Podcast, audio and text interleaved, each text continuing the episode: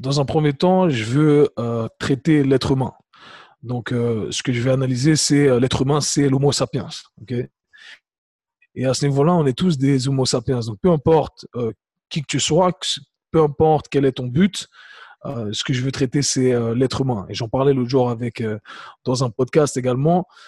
c'est un peu mon, mon, discours de tous les jours, c'est qu'on on a tendance à pas traiter l'être humain, on traite directement le sportif ou le blessé du dos, etc., etc. Et on oublie les fondamentaux. Et les fondamentaux, eh bien, c'est de savoir si déjà tu es, tu bouges comme un, être humain. Est-ce que tu as tout ce qu'un être humain devrait avoir?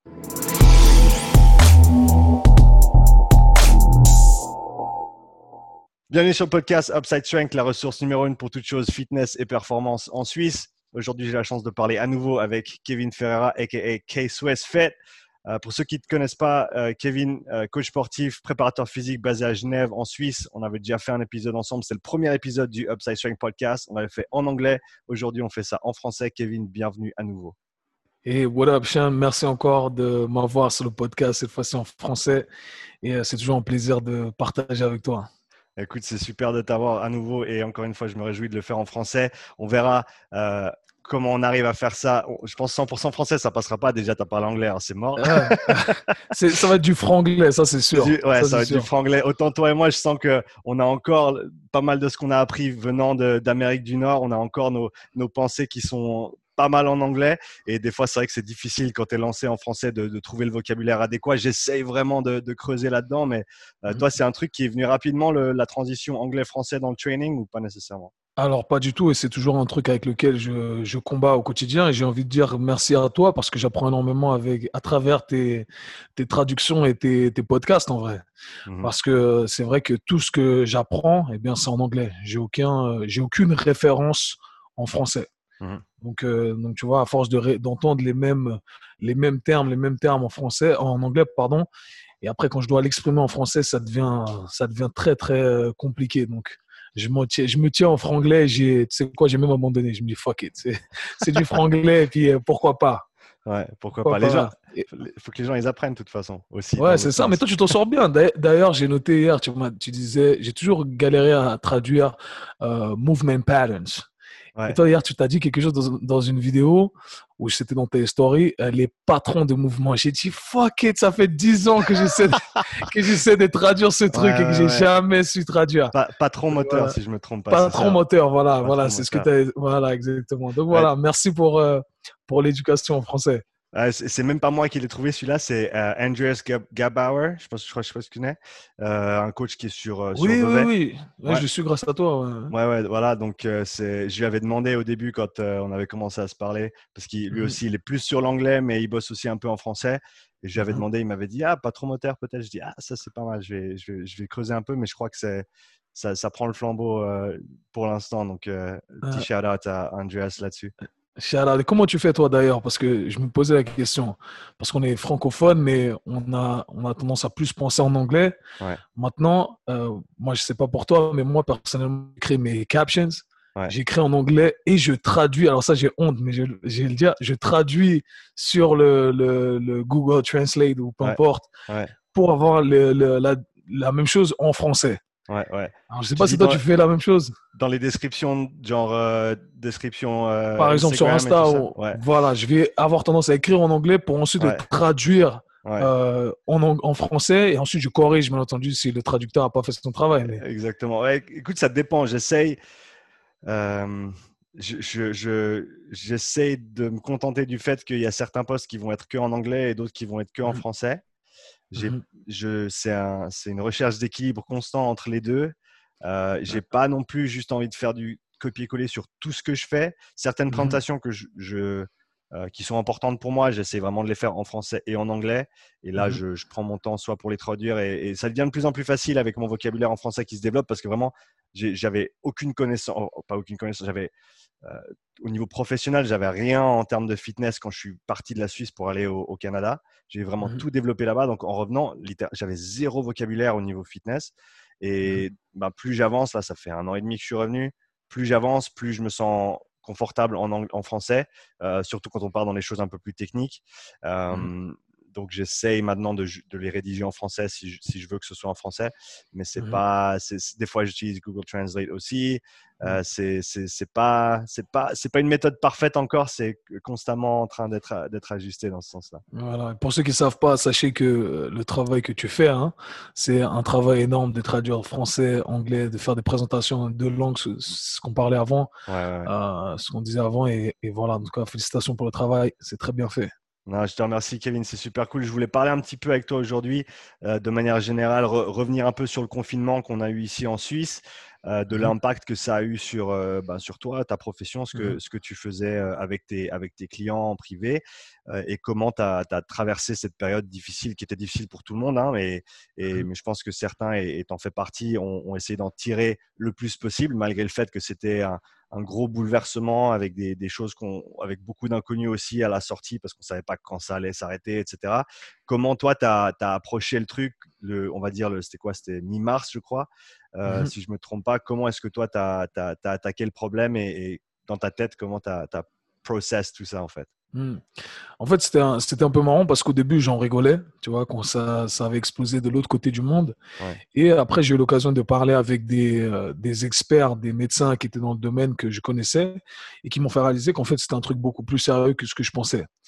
Alors à ce moment-là, j'ai commencé à prendre le truc au sérieux. Je me suis dit, c'est vrai que c'est un peu arrogant de penser que c'est à côté en Italie et ça va, la même chose ne va pas arriver chez nous. Alors du coup, j'ai commencé à développer un peu cette... Euh, euh, peut-être paranoïa, tu vois, quelque part, en, disant qui était justifié parce que c'est venu, et même avant qu'on l'annonce. Donc avant qu'on l'annonce, déjà, j'avais déjà, euh, j'avais déjà, euh, je m'étais déjà confiné, si tu veux, avant l'annonce officielle du confinement. Mmh et ça, une semaine à l'avance. Mmh Donc, je me rappelle pour la petite histoire, je suis même allé chez ma mère et mon petit frère, parce que j'habite avec ma, avec ma copine.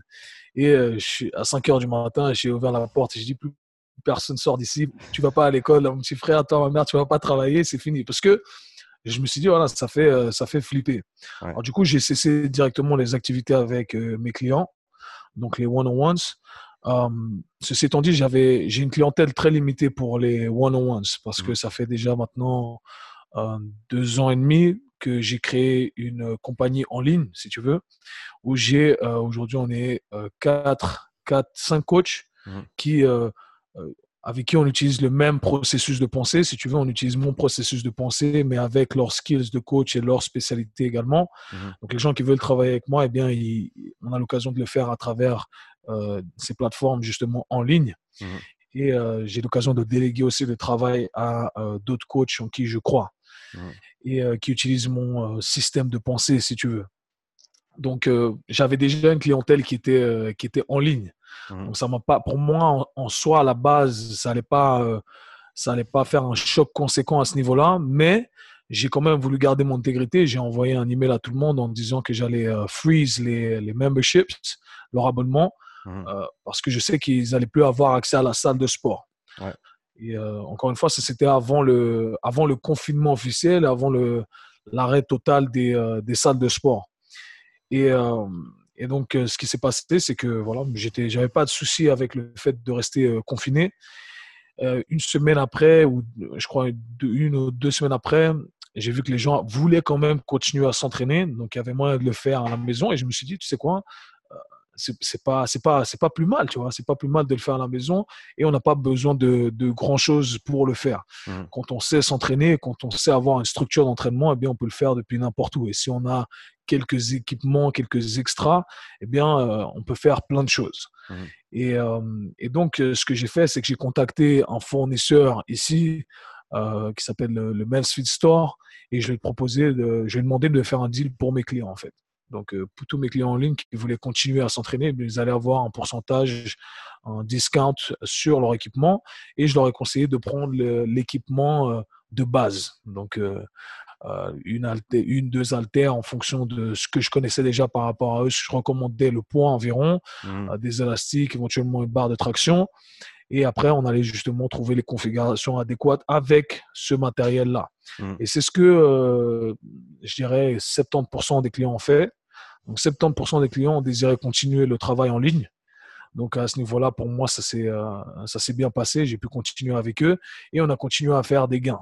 Là, je les ai eu récemment au téléphone avec certains avec qui on a terminé les contrats et euh, qui sont restés en, bonne forme physique, ils sont très contents et reçoivent des commentaires. Comment ça se fait que toi, tu es, es, meilleur que, enfin, tu as un meilleur look qu'après après le confinement que nous, tu vois, on s'est laissé mmh. aller. Et donc voilà, donc à ce niveau-là, ça s'est bien passé. J'ai euh, eu l'occasion de, de, travailler sur d'autres projets également et j'ai eu l'occasion d'avoir de, du temps pour moi aussi. Ça, c'était c'était plutôt bien, tu vois. Donc, euh, du temps pour moi avec ma copine également, parce que tu sais, cette fast life, on travaille tout le temps et on, ne se voit pas forcément. Donc là, c'était cool de. Je crois que c'était la première fois depuis qu'elle est revenue, elle est venue vivre de New York euh, ici. C'était la première fois où on s'est vraiment posé tous les soirs, on avait des dîners ensemble, etc. Mmh. Donc, à ce mmh. niveau-là, c'était cool, tu vois. Et toi? Euh, ouais, écoute, euh, j'avais quelques coachings privés. J'ai pas mal de, clients en ligne à la base déjà. Euh, donc ça, ça n'a pas changé grand-chose. j'ai commandé pour chacun de mes le jour du, où tout s'est fermé, j'ai commandé un élastique pour chacun de mes clients. je, leur ai, envoyé à chacun par la poste. je suis allé vite à Colovray au stade là, à Nyon. J'ai filmé, je sais plus, 30, 40 vidéos différents exercices qu'on peut faire avec une bande, que ce soit des exercices après renforcement. Voilà, on, sait tous les deux ce que ça vaut avec un, petit élastique vert, mais tout ce qui est des, substituts pour la course à pied notamment, euh, mmh parce que vu que je travaille avec pas mal de gars du rugby, euh, l'idéal c'est de continuer à courir. Et si on ne peut pas courir dehors, il y a des façons de, de travailler pour courir à l'intérieur, même sur place avec un petit élastique comme résistance. Euh, qui était utilisé notamment par les, les, sprinters au Canada, en Ontario, quand il faisait trop froid l'hiver, quand ils pouvaient pas courir dehors, et ben ils couraient euh, dans leur basement. Euh, ils mmh. avaient juste un petit yoga mat par terre, ils avaient un petit élastique pour les retenir et ils faisaient toute leur gamme athlétique, tous les trucs comme ça sur place en fait. Euh, donc je me suis inspiré un peu de ce travail-là de Charlie Francis et j'ai essayé de construire quelque chose autour de ça. Euh, donc j'ai continué avec mes et, et, comme toi ajuster les, les, les programmes euh, au fait que ben, il y avait beaucoup moins d'équipements que s'ils allaient au fit avant, etc. Euh, mais ils ont tous continué à, s'entraîner. Euh, coaching privé en pause, et puis bien sûr le rugby était en pause aussi. Donc on a, c'était, c'était vraiment le mauvais moment parce qu'on. Oups, j'ai un petit reverb sur le casque. Ok. tu m'entends toujours, c'est bon? Je t'entends top. Ok, nickel. c'était ouais, c'était vraiment le mauvais moment parce qu'on avait fait une grosse, grosse prépa d'hiver et on était arrivé euh, mi-mars, on était vraiment, vraiment bien physiquement. On était vraiment prêt pour attaquer cette deuxième partie de saison. On était deuxième au championnat à ce moment-là. Euh, et ouais, c'était la semaine du premier match, je crois, que, que tout, mmh. tout s'est fermé. Le, le week-end juste avant que, juste après qu'ils ferment tout, c'était, il y avait un match de l'équipe suisse qui devait se jouer à, à Genève. Euh, ça allait être un gros week-end de rugby. Il y avait, il y avait il y avait quelques gagnants qui allaient jouer soit en Suisse A, soit en, Suisse euh, la première équipe. Euh, donc c'était un peu, ça a un peu tout bouleversé. Mais autant sur ce côté-là, on a aussi au niveau du, club, on s'est tout de suite consulté avec les coachs et on a mis en place des, visioconférences chaque semaine euh, pour les joueurs, que ce soit au niveau technique et tactique. Donc ils ont revu pas mal de trucs deux fois par semaine avec les coachs sur deux, deux, mois, deux mois et demi, on a fait ça.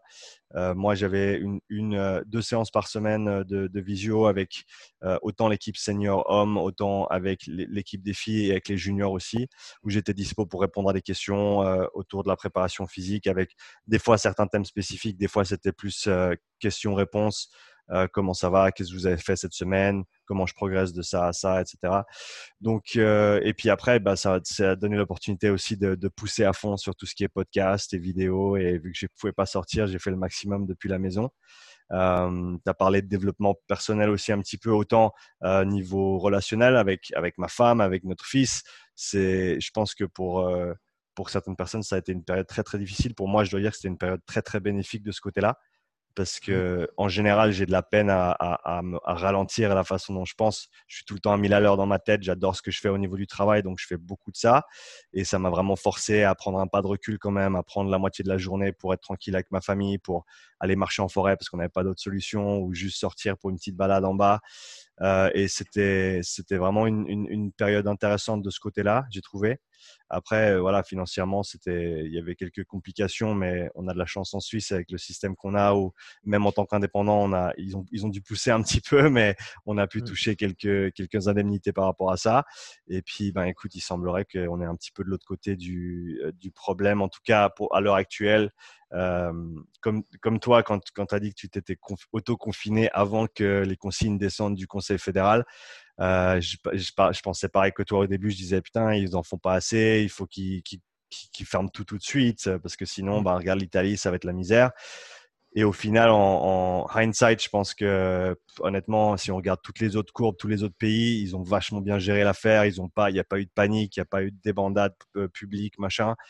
Donc, je pense qu'honnêtement, on a beaucoup de chance avec ce qui s'est passé ici. Et pour l'instant, ça a l'air d'être. Il y a deux trois cas qui pop up à gauche à droite, mais ça a l'air d'être assez stable. Donc, euh, en allant de l'avant, j'espère que ça peut rester comme ça.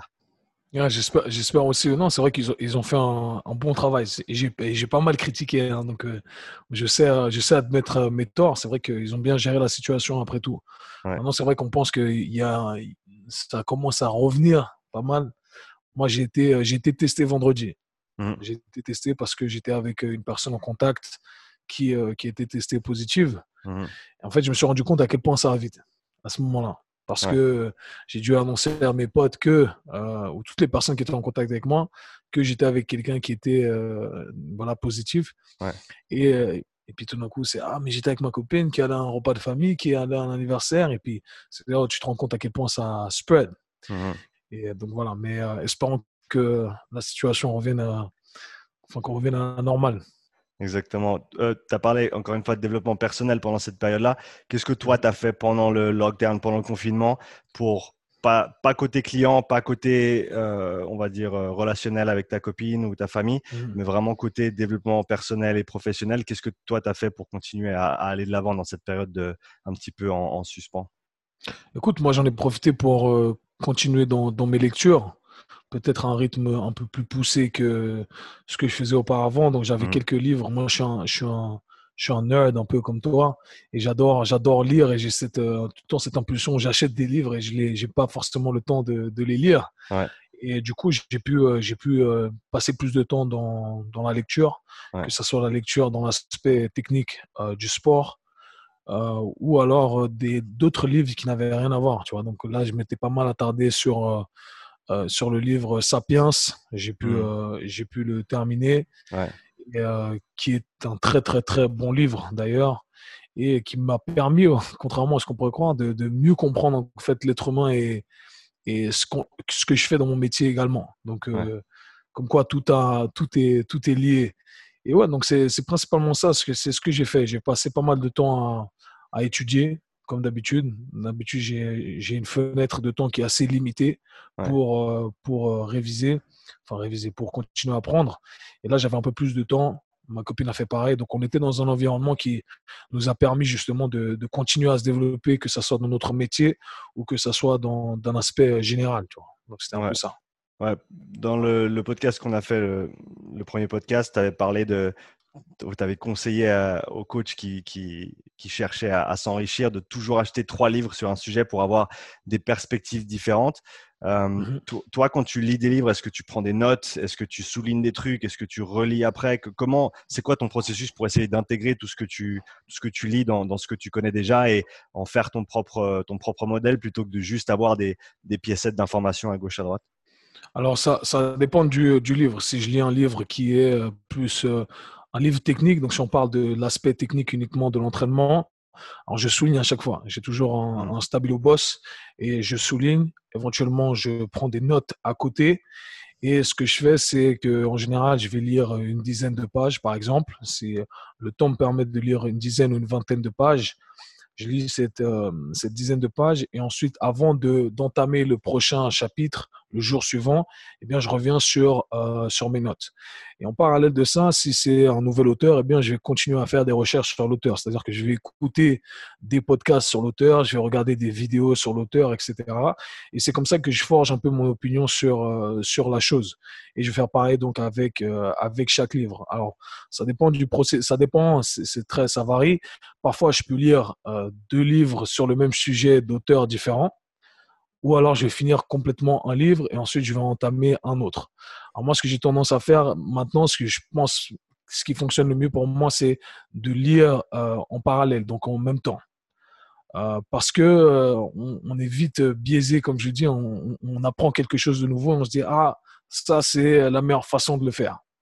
Et même si dans, même si cette durée de temps elle est courte, pendant cette durée de temps, eh bien, tu es, quand même, euh, es quand même biaisé par la vie de l'auteur parce que c'est quelqu'un qui vient de t'apprendre quelque chose de nouveau. Donc, euh, je pense que l'approche en parallèle me correspond plus, même si je prends plus de temps à, absorber toutes les informations. Donc, euh, voilà. Je sais pas comment tu procèdes, toi. J'aime beaucoup souligner. Donc, je ne fais mmh pas au stabilo, mais je fais au stylo, au crayon. Euh, je, pense pour moi, les, un livre, ça doit être vivant. Un livre sans. D'ailleurs, j'ai, essayé euh, euh, Kindle et tout ce qui est en ligne, etc. J'arrive pas. Je, des fois, il y a des livres que j'ai, j'ai lu deux, trois livres comme ça ces dernières années, mais c'était vraiment. J'avais, parce que j'avais pas d'autre choix ou parce qu'il était là et je l'ai lu. Mais sinon, j'aime vraiment le, le papier encore même si côté écologique c'est pas top.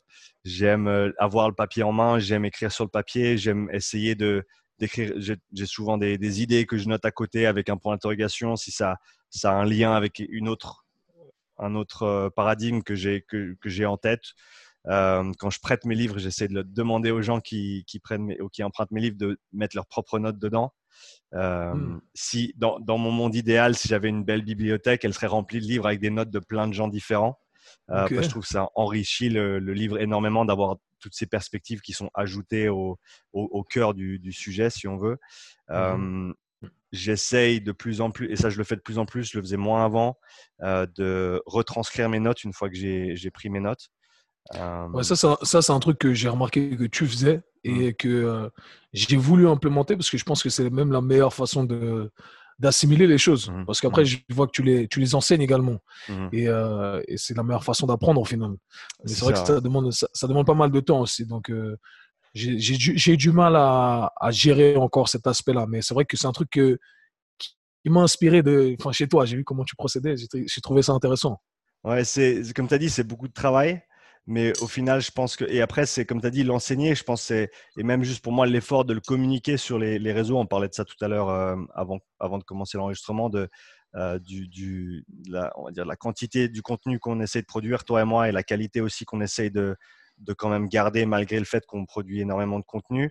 Pour moi, c'est surtout, avant tout, c'est un challenge pour moi d'essayer de, comme tu as dit, est-ce que je peux l'expliquer correctement? Est-ce que je l'ai bien mmh compris? Parce que si je ne peux pas l'expliquer, ça veut dire que je l'ai pas compris.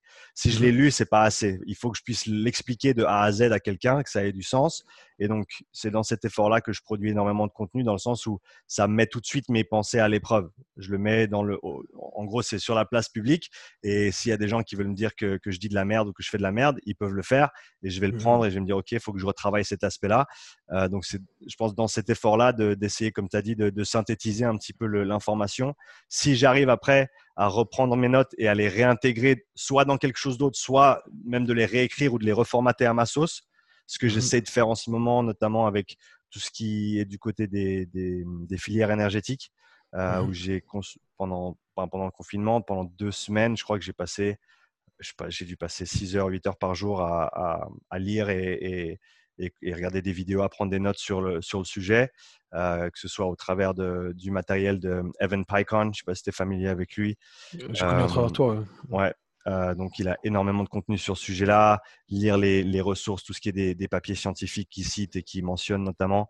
dans deux semaines, j'ai fait que ça. Et là, ce que j'ai commencé à faire, c'est écrire une série d'articles et de vidéos en parallèle qui essayent de, en gros, reprendre l'idée de, depuis le départ et de, de, de réexpliquer ou de, de, voilà, de faire sens, on va dire, des nouvelles informations, et puis que ça, ça joue, que ça, que ça s'intègre dans, le, dans la, la, compréhension populaire, on va dire, parce que c'est facile de partir sur des, de la bioénergétique au niveau physiologie, etc., des mécanistiques, c'est, c'est très, très compliqué, et, et j'ai conscience qu'en parlant de choses à ce niveau-là, on peut perdre beaucoup de gens. Donc, si moi j'ai la capacité, au travers de, ben, du travail que je fais de synthétiser les choses pour que ça ait du sens, même à la personne, on va dire lambda, ou qui n'a pas nécessairement de connaissances en, en, biochimie, euh, c'est, bah, on en revient à la fondation, c'est, le plus simple. Euh, mmh. et, et, si on arrive à le transmettre de ce niveau-là, on va pouvoir toucher plus de monde. Pour moi, c'est beaucoup plus intéressant. Non, c'est clair. Et moi, je dis toujours ça. Je dis que j'apprends toujours de personnes qui sont beaucoup plus intelligentes que moi, mais qui n'ont pas forcément cette capacité à, communiquer les choses de manière simplifiée, tu vois. Et, moi, j'estime que c'est ce que je fais. Donc, j'apprends des gens qui sont très, très, très intelligents. Et euh, ça me prend, ça me, ça me, demande pas mal de, de travail, de tout assimiler. Mmh Et une fois que j'ai tout compris, eh bien, je sais l'expliquer euh, de manière très simple. Et euh, pour être honnête avec toi, je pense que si tu sais pas l'expliquer de manière très simple, c'est que tu l'as pas compris au final. Ouais, c'est ça. Donc, euh, donc c'est un peu ça. Sur, donc toi, tu travailles énormément avec le, le FR system, avec FRC, Kinstretch. Mmh tu as fait notamment des classes de mobilité pendant le confinement en ligne qui mmh étaient très très populaires. Donc je recommande que les gens aillent mmh checker ça s'ils sont intéressés par le travail que tu fais là-dessus. Je suis intéressé par la façon dont ton courant de pensée il a évolué sur l'idée de la mobilité depuis le moment où tu as commencé à être, on va dire, exposé à, ce, à, cette idée, à ce modèle, si tu veux, de, qui vient de Dr. Andrew Spina, euh, Tensegrity et, et toutes ces, toutes ces, tous ces concepts-là. Est-ce qu'il y a des choses que tu pensais au début que maintenant, avec ton expérience et ta pratique euh, et le temps qui a passé aussi, ont changé? Est-ce que tu as changé d'avis sur certaines choses au sein même de, ce, de ce modèle de pensée? Au sein même du système, je dirais que non. Je pense que j'ai été plutôt dans l'évolution et j'ai amélioré ma compréhension du, sujet. Mmh Alors, quand tu, prends la, quand tu fais la première certification, eh bien, euh, tu t'en sors avec plus de questions qu'autre chose en fait. C'est pas, t'as pas vraiment une compréhension du sujet. Et euh, encore une fois, il y a, on te présente euh, une théorie, on te présente des idées. Après, il y a tout l'aspect pratique qui rentre en jeu. Donc moi, ce que j'aime faire, c'est euh, pratiquer sur moi-même, sur les gens avec qui je travaille avant de valider quoi que ce soit. Mmh. C'est un peu euh, ma frustration aujourd'hui. Je vois les gens qui font un cours et qui vont répéter directement ce que le gars a dit et publier alors qu'ils n'ont aucune expérience pratique dans le domaine. Mmh. Et euh, ça, c'est un peu, c'est un peu le truc qui me frustre. Et, de toute façon, je le vois. Je le vois. Ça, ceux qui savent savent. Et je sais que tu peux relate. Mais, mais donc, au sein du système, non. Pour être honnête avec toi, pour moi, c'est un système qui a tellement de sens et plus je vais chercher profondément, plus je me dis que ces gars ont vraiment, ont, vraiment compris des choses que les autres n'ont pas compris. Alors, ce que, dans le sens où, euh, moi, ce que j'aime avec eux, avec ce système, c'est que ils n'ont rien à réinventer. Okay? Ce qu'ils ont permis, en tout cas, moi, personnellement, ce qu'ils m'ont permis de faire, c'est de connect the dots. Tu vois? Mmh Donc, j'avais déjà mon, ma connaissance sur l'entraînement de performance, sur le strength training, sur mmh. euh, tous ces différents, toutes ces différentes entités ou méthodologies ou modalités qu'on voit euh, de manière séparée. Et si tu veux, ça m'a permis de créer cet espace, cette espèce de web, cette connexion entre tout ça, relier le tout mmh. et euh, connaître exactement quel est le, le point de départ. Mmh. Et si tu veux, le système est, est, tellement bien construit que à chaque fois que tu vas, tu vas atteindre un nouveau cours, eh bien, tu vas débloquer euh, quelque chose qui, manquait euh, durant le cours précédent. Tu vois Je leur donne tous les props parce que c'est euh, un système qui est bien fait, qui est, qui est très bien créé de A à Z. Et, et donc voilà, ça m'a permis d'améliorer ma compréhension du corps humain, ce qui m'a permis d'améliorer mes performances personnelles et les performances de mes clients. Parce qu'ils il, présentent la, la, chose avec une, en fait, avec la logique derrière, du sens commun mmh. et de la science. Et si tu veux, tout est, euh, pour moi, c'est, pour moi, ça, ça, ça, a vraiment du sens. Et plus j'avance dans mes connaissances du corps humain, que ça soit au sein du système ou en dehors du système, c'est ce que je dis, c'est que la plupart des choses qui peuvent être prouvées scientifiquement euh, peuvent être résumées par du sens commun, la plupart du temps. Et, euh, quand je remarque tout ça, je me dis, ah ouais, au lieu de chercher même l'évidence scientifique, euh, je cherche d'abord à comprendre le sens commun. Euh, donc, euh, à, ouais, synthétiser les choses, si tu veux, et les, et, les simplifier. Je me dis, OK, est-ce que là, d'un point de vue, tu vois, d'homme, quelqu'un qui connaît rien sur la physiologie, est-ce que déjà ça a du sens? Mmh. Et après, je, dis, oui ou non, tu vois? Et tu n'as même pas besoin d'aller plus loin, tu vois? Alors, plus, plus je, je m'enrichis, si tu veux, intellectuellement au niveau de mon savoir sur le corps humain, sur la performance ou autre, eh ben, plus j'arrive à le résumer avec du sens commun. Mmh. Mais on a remarqué que le sens commun, c'était pas très commun de nos jours. C'est pas donné à tout le monde. On, reviendra là-dessus euh, dans, quelques minutes. Je veux creuser un peu plus. Tu as parlé de ton système de pensée que tu utilises notamment avec la façon dont tu programmes en ligne, la façon dont les coachs qui travaillent avec toi et autour de toi euh, travaillent aussi, ou en tout mmh. cas s'inspirent pour ensuite produire leur travail. Euh, mmh. Est-ce que tu peux parler un petit peu de ce système de, de pensée qui est le tien de comment il est fondé, de quels sont les éléments principaux, qu'est-ce qui est les valeurs que tu, que tu tiens là-dessus? Alors, mon système de pensée, euh, il est construit de la manière suivante. Euh, dans un premier temps, je veux euh, traiter l'être humain. Donc, ce que je vais analyser, c'est l'être humain, c'est l'Homo sapiens. Et à ce niveau-là, on est tous des Homo sapiens. Donc, peu importe qui que tu sois, peu importe quel est ton but, euh, ce que je veux traiter, c'est euh, l'être humain. Et j'en parlais l'autre jour avec euh, dans un podcast également. c'est un peu mon, mon, discours de tous les jours, c'est qu'on on a tendance à pas traiter l'être humain, on traite directement euh, le sportif ou le blessé du dos, etc., etc. Et on oublie les fondamentaux. Et les fondamentaux, eh bien, c'est de savoir si déjà tu es, tu bouges comme un, être humain, est-ce que tu as tout ce qu'un être humain euh, devrait avoir? Donc, peu importe euh, ce qui se passe, on devrait commencer là. Alors, cette fondation articulaire, pour moi, c'est c'est la, c'est la fondation, c'est là où on devrait commencer. Donc, le processus de pensée va être dirigé en fonction de mon analyse articulaire dans un premier temps. Donc à partir de là, je sais où on doit commencer.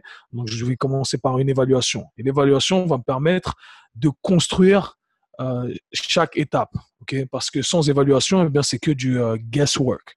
On ne sait pas du tout où on va. On utilise des, euh, des modalités ou des exercices juste parce qu'elles ont ce label en disant ça c'est bien, ça c'est pas bien. Et ça c'est ça c'est un plus gros, c'est un grand problème selon moi dans l'industrie du fitness et de la performance et, ça me frustre énormément quand on fait les choses de manière arbitraire, qu'on s'est fondé sur rien du tout.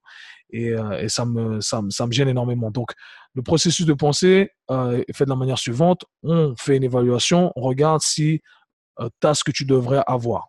On va contextualiser les choses et on va se dire, OK, est-ce que cette personne a ce qu'elle devrait avoir pour son contexte, qui va être le sport qu'elle pratique, l'activité qu'elle pratique, etc.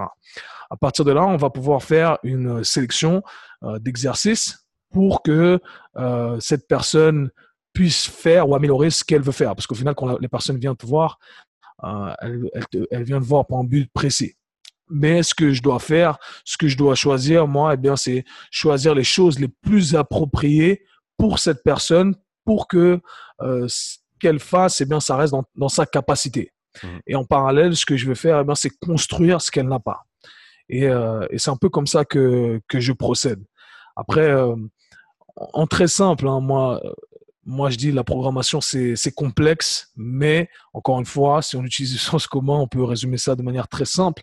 C'est de travailler sur les, nos points faibles, sur les choses qu'on n'a pas et on a tendance à s'attarder sur euh, les choses sur lesquelles euh, voilà sur les choses qu'on aime faire ou sur les choses sur lesquelles on est on est bon. Mais c'est pas là qu'il y, a, qu'il y a du progrès. Parce que si on est bon sur quelque chose et eh bien c'est que notre corps s'est déjà adapté. Et si notre corps s'est déjà adapté et eh bien euh, de un la marge de progrès est soit minime soit on la marge de progrès est, est nulle. D'accord? Donc c'est à ce moment-là où on doit s'attarder sur les choses sur lesquels on ne s'attarde jamais, sur nos points faibles. Et à ce moment-là, on va être capable d'exprimer encore mieux nos points forts. Mmh. Euh, et, c'est comme ça que, que, je vois la chose. Et c'est le speech que j'ai tous les jours avec, euh, avec euh, mes athlètes, entre autres. Est-ce que, est que pour toi, dans ton, dans ton panel de compétences en tant que, en tant que coach, il y a encore des, pas, des, pas des trous, mais des, des, des, domaines où tu, veux creuser un petit peu plus, où il y a des choses où tu n'es pas, pas encore satisfait de ton niveau de connaissance dans certains domaines au niveau du coaching et que tu veux approfondir et que tu peut-être es en train de travailler là-dessus maintenant ou veux euh, creuser un petit peu à l'avenir? Mmh. Oui, alors à 100%, et c'est marrant parce que euh, euh, j'ai vu qu'on était dans, le, dans, le même, dans la même lignée. dernièrement, ces deux dernières années, je me suis beaucoup plus attardé sur le côté athlétisme donc tout ce qui était sprint, tout ce qui était saut, etc. Mmh. Euh, et, c'est là où j'ai voulu euh, euh, plus m'attarder. Donc tu as parlé de Charlie Francis, c'est quelqu'un que j'ai étudié également. Barry Ross, j'ai appris également. Donc tu vois, j'ai vu que tu étais pas mal dans le sprint également. C'est un truc que, que, que, sur lequel je me suis penché également depuis une année et demie, deux ans. Tu as mentionné Atlas aussi, c'est une c'est une équipe euh, qui, sont fantastiques. Euh, donc voilà, c'est un truc sur lequel j'ai essayé de, vraiment plus m'attarder et de mieux comprendre les aspects, euh, les aspects techniques que, sur lesquels j'avais des lacunes. Donc, euh, j'en ai encore énormément et j'ai envie de, j'ai envie d'améliorer tout ça, si tu veux. Parce que c'est vrai qu'avec même certains de mes athlètes, je dis, OK, c'est le moment de euh, prendre un, un, coach en sprint ou un coach en ça, tu vois. Et c'est vrai que des fois, je me retrouve pas forcément avec le, la coach en question et euh, je me dis, fuck. Alors, en fait, c'est cette frustration, tu sais, où j'ai, j'ai l'impression que, OK, je dois apprendre le truc que je sais pas parce que je suis pas assez satisfait avec le fait de euh, refer out to someone else. Quelqu'un qui, au final, va pas, tu vois, déléguer. Voilà, je peux pas déléguer à quelqu'un et au final, je sens que le travail va pas être bien fait. Alors que, en vrai, je pourrais très bien rester dans mon domaine et on pourrait avoir cet échange, si tu veux, où on travaillerait tous ensemble. Mhm. Mais j'ai, euh, malheureusement, j'ai pas la, la, capacité de le faire parce que j'ai pas trouvé les bonnes, euh, les bonnes personnes, tu vois, encore avec qui, euh, avec qui je pourrais collaborer euh, au quotidien, tu vois. Je suis content de te connaître toi parce que je te, je passerai mes athlètes les yeux fermés, tu vois. Je sais que tu as, le, as le même, la même passion, la même fougue. Et, euh, mais voilà, c'est un truc, c'est pour ça qu'en fait, quand je sens que j'ai une lacune, eh bien, je me sens obligé de, d'apprendre, d'en apprendre plus sur le sujet jusqu'à ce que ça devienne éventuellement un de mes domaines d'expertise. La nutrition, ça s'est fait exactement la même chose. J'ai jamais voulu m'attarder principalement sur la nutrition. C'est juste que j'entendais tous les bullshit, encore une fois, qui, se balançaient. J'ai dit, fuck. Alors, j'ai dû passer les dernières années à apprendre, à étudier, à aller chercher, faire des séminaires, etc. Pour, en comprendre plus, tu vois. Et, euh, et au final, je pense que je vais bientôt arriver à un autre stade où je vais atteindre un plateau et je vais dire, OK, je sais pas quoi faire, il faut que tu ailles voir X et Y.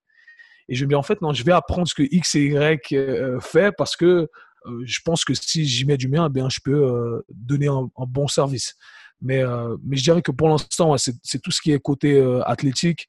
Et aussi dû au fait que ces dernières années, eh j'entraîne plus d'athlètes de haut niveau. Donc, j'ai envie d'améliorer ça également. C'est intéressant, comme tu dis, l'idée de soit ben, il faut que tu comptes tes propres, tes propres brèches, soit tu es content de, de refer out et de, euh, d'envoyer tes athlètes et tes clients vers, vers d'autres spécialistes, en fait. Mais comme tu as dit, ça demande d'avoir un réseau avec des spécialistes compétents euh, en qui tu as mmh confiance. Et, comme tu as dit, c'est pas, c'est pas toujours quand tu. Et je pense, et je suis, je suis, je suis, je pense de manière très similaire à toi dans, dans ce domaine-là, dans le sens où je, je porte énormément d'importance à la qualité du service que j'essaie de fournir à mes clients et je sais que toi tu le fais aussi. Et donc je comprends que nos standards ils sont très très élevés en termes de qu'est-ce qu'on mmh. attend des autres coachs qui vont devoir travailler avec nos clients, surtout si c'est nous qui leur disons d'aller les voir. Euh, parce qu'il y a s'il y a quoi que ce soit qui va pas, ben c'est pour c'est pour notre gueule, c'est notre faute euh, en tant que en tant que référent, en tant que la personne euh, in charge et c'est nous qui avons dit eh ben voilà va parler à tel et tel. Si tel et tel il fait de la merde, c'est c'est notre faute parce que voilà. Donc c'est c'est intéressant, mais je pense que et on en revient un petit peu à l'idée du du généralisme contre le, le, le euh, la, la, haute spécialisation, la spécialisation très très avancée, euh, et ce, cet équilibre qu'il faut essayer de trouver entre les deux, entre euh, est-ce que tu deviens spécialiste en un truc et tu parles que de ça et tu fais que ça très très très très bien, ou est-ce que tu es plus côté généraliste et je crois que toi et moi, autant, ouais, autant toi que moi, on est plus côté généraliste parce qu'on on a envie de, we, want to see the whole, on a envie de comprendre le tout et on veut connecter tous les points. Et, comme tu as dit, à un moment donné, peut-être qu'on n'aura pas les compétences pour un certain, une certaine chose et il faudra envoyer nos athlètes et nos clients quelque part d'autre. Mais tant que on a le temps et la capacité d'apprendre et de continuer à se, à s'enrichir, euh, il faut qu'on le fasse pour le, bénéfice du service qu'on essaie de fournir. Bien sûr, et, et, et tout en, en, en, restant humble dans le sens où si on ne sait pas quelque chose, eh bien on va le dire qu'on ne sait pas et, mmh. et, on va également dire à nos, à nos clients qu'on va faire la recherche pour chercher euh, à s'améliorer. Donc mmh. moi, j'ai aucun problème à dire euh, que je ne sais pas, tu vois. Mmh. Et je pense que c'est un problème dans l'industrie justement où euh, on dirait que c'est un, bah, un problème de dire qu'on ne sait pas quelque chose. Non, si tu sais pas, tu sais pas et fais-le fais-le surtout pas si tu sais pas parce que euh, encore, c'est ce que ça revient à ce que je disais auparavant, les gens qui font un cours et qui, qui crachent le truc alors qu'au final, tu ne sais rien du tout. Tu as juste entendu quelqu'un répéter quelque chose, mais tu ne sais pas. Tu n'as même pas la théorie complètement et tu n'as surtout pas la pratique. Donc, euh, donc voilà, c'est euh, pour moi, ce n'est pas, pas un problème et il faut continuer à apprendre constamment, tu sais. Après, moi, c'est vrai que je suis plutôt de ton côté aussi. je préfère cette approche généraliste, pour être honnête avec toi, parce que selon moi, si, quand tu es un, spécialiste, eh bien, tu as, énormément de lacunes. Et je pense que même l'approche conventionnelle de l'entraînement ou euh, de, de, la médecine en général, mm. eh bien, c'est comme ça qu'elle voit les choses. Elle voit les choses à travers une lentille de spécialiste. Mais le problème, c'est que le corps, c'est le corps fonctionne pas comme ça. Le corps, c'est une interaction de différents systèmes. Et si tu isoles qu'un système, eh bien, tu regardes pas, tu vois pas de big picture. C'est ce que je dis tout le temps. Et euh, ce que nous, on veut voir, c'est comprendre l'interaction entre les différents systèmes. Mmh. Et si on s'attarde à travers que sur un système, malheureusement, eh bien, euh, voilà, on, on, rate les informations les plus importantes selon moi. Mmh. Est-ce que tu l'as lu, The Big Picture, Sean Carroll? Ça, non, non, non. Ça, c'est un livre qui a eu énormément d'influence sur moi. C'est, il est euh, il est un theoretical physicist, donc un, un, physicien, un chercheur en physique. Mmh et c'est, il, part de, il part de rien, de là où est parti l'univers probablement, ou d'après ce qu'on sait, jusqu'à l'amener à, la complexité du monde dans, lequel on vit, au niveau social, au niveau des interactions humaines, etc.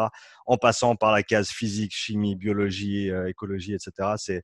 C'est, super important. Et tu parlais de connecter les différents les différents aspects des, des connaissances qu'on a, de, de former cette, euh, ce réseau de, de, compréhension où chaque chose est reliée à une autre, euh, ce qui au final nous donne un, un, modèle qui est, euh, pas un modèle, mais une compréhension qui est très très complète, mais qui demande encore une fois d'aller chercher dans des domaines très très différents des fois. Non, à 100%, et je pense que c'est comme ça que ça marche au final dans tout, tu vois. Et, peu, importe les, les, les domaines, il y, y, a toujours cet aspect généraliste qu'on retrouvera partout. Et ceux qui s'en sortent le mieux, ben, c'est ceux qui, en tout cas, encore une fois, selon mon expérience, c'est ceux qui arrivent justement à connecter, à, connecter le tout. Et je le mmh. vois, par exemple, si j'entraîne un client qui est dans la finance et je parle d'un truc de l'entraînement, et lui, il va faire la connexion. Ah, mais c'est marrant, c'est comme mon truc dans la finance. Je dis, tu vois, c'est du sens commun. C'est qu'on a une approche tellement générale. Il va dire, ah, putain, c'est la même chose. Bah oui, et c'est la même chose au final. C'est ça. Et donc, je pense que c'est la transition parfaite. Euh, tu as mentionné sens commun, définition des termes utilisés, principes fondamentaux, je pense que c'est des choses qui, toi et moi, nous tiennent beaucoup à cœur. Euh, par contre, on ne voit pas ça nécessairement tous les jours dans, dans, ce que les gens produisent sur les réseaux, notamment en termes de communication. Il y a des. Bon, après, voilà, je vais, je vais, je vais donner l'aspect négatif. Il y a toujours l'aspect positif, mais, mais, mais je me, j'assume complètement la, position que je vais prendre juste pour, pour lancer un petit peu le débat. Euh, mmh. On parle d'exercice fonctionnel, donc déjà, qu'est-ce mmh. que ça veut dire? Fonctionnel, le mot en, lui-même, euh, qu'est-ce qu'il veut dire? On parle de knees over toes, on parle de, des genoux qui dépassent les doigts de pied sur un squat, avec des gens qui mmh. arrivent encore à nous dire que ça va nous faire exploser les genoux et que c'est la fin du monde. Euh, on a des to balls avec des gens qui font de, du travail d'équilibriste sur des surfaces non stables, comme s'ils allaient s'entraîner ou ensuite faire de la compétition dans un château gonflable. Euh, c'est tout des, des, choses que autant toi ou moi nous, nous font un petit peu, ça nous fait lever les poils sur l'arrière de la nuque, comme on dit. Euh, et donc, euh, je ne sais pas comment on peut, on peut attaquer ce sujet. Euh, donc, je te, je te, tiens, je te, je lance la patate chaude. Euh, Démerde-toi. J'espère que vous êtes prêts pour, euh, pour tout ce que je vais dire là, parce que ça va chauffer. Il y en a qui vont pas aimer. C'est parti. Non, mais en, vrai, je pense que c'est ça, c'est un, un, problème. Il y a, enfin. Est-ce qu'on doit démonter un mythe à la fois? Ok, on commence avec ça, functional training. Um, J'ai fait une vidéo là-dessus. Justement, je, je disais que, euh, en fait, tout est fait sur des, tout est basé sur des décisions arbitraires. On, et, et, encore une fois, le fait qu'on regarde pas de big picture, eh bien, on, rate les éléments principaux. Mmh. Donc, euh, le functional training, déjà, ça a une définition qui, pour moi, euh, euh, laisse place à l'interprétation, comme je disais. Euh, si tu fais, en général, on va, on va dire que euh, l'entraînement fonctionnel, c'est pour les gens qui, ce sont des entraînements qui vont permettre de répliquer des mouvements que vous faites au quotidien. et encore une fois, pour moi, ça, laisse place à l'interprétation. Alors là, on va avoir le, premier camp des gens qui vont travailler sur les, les beaux ubos, les trucs d'instabilité et qui adorent utiliser des termes fancy, la proprioception, etc. Euh, et, et, pour moi, c'est encore une fois, c'est basé sur rien du tout. Alors oui, on travaille sur euh, de la proprioception et, encore, je pourrais rentrer euh, dans les termes techniques là-dedans et dire que non, on travaille pas sur de la proprioception et que c'est, on n'utilise pas les mêmes définitions. Après, c'est euh, je pense que dans l'industrie aussi, c'est un problème de, de, termes qu'on utilise. Euh, semantics, je ne sais pas comment on dit ça, mais euh, on n'a pas forcément les sémantiques, on n'a pas, on n'a pas les mêmes définitions. Du coup, ça crée, ça crée des conflits également. Donc, ce que moi je vais appeler l'entraînement de proprioception va pas être le même entraînement de proprioception pour une autre personne. Mmh. Maintenant, mon, mon, problème avec avec euh, l'industrie et ce côté euh, functional training, c'est que euh, tout est, c'est basé sur aucun critère logique selon moi. et c'est très mal utilisé. Donc, et, je pense que la plupart des gens qui utilisent ces modalités-là les utilisent uniquement parce qu'on leur a dit que c'est comme ça qu'il faut faire les choses. Mmh. ils n'ont pas forcément de processus de pensée derrière pourquoi je suis en train d'utiliser euh, un Bose du Ball. Mis à part, je travaille sur la proprioception et, euh, et encore une fois, il y a des, des, des levels to shit. ok? Donc, il faut, euh, il, faut, il faut savoir organiser son, son processus de pensée avant de faire des, des, des exercices comme ça.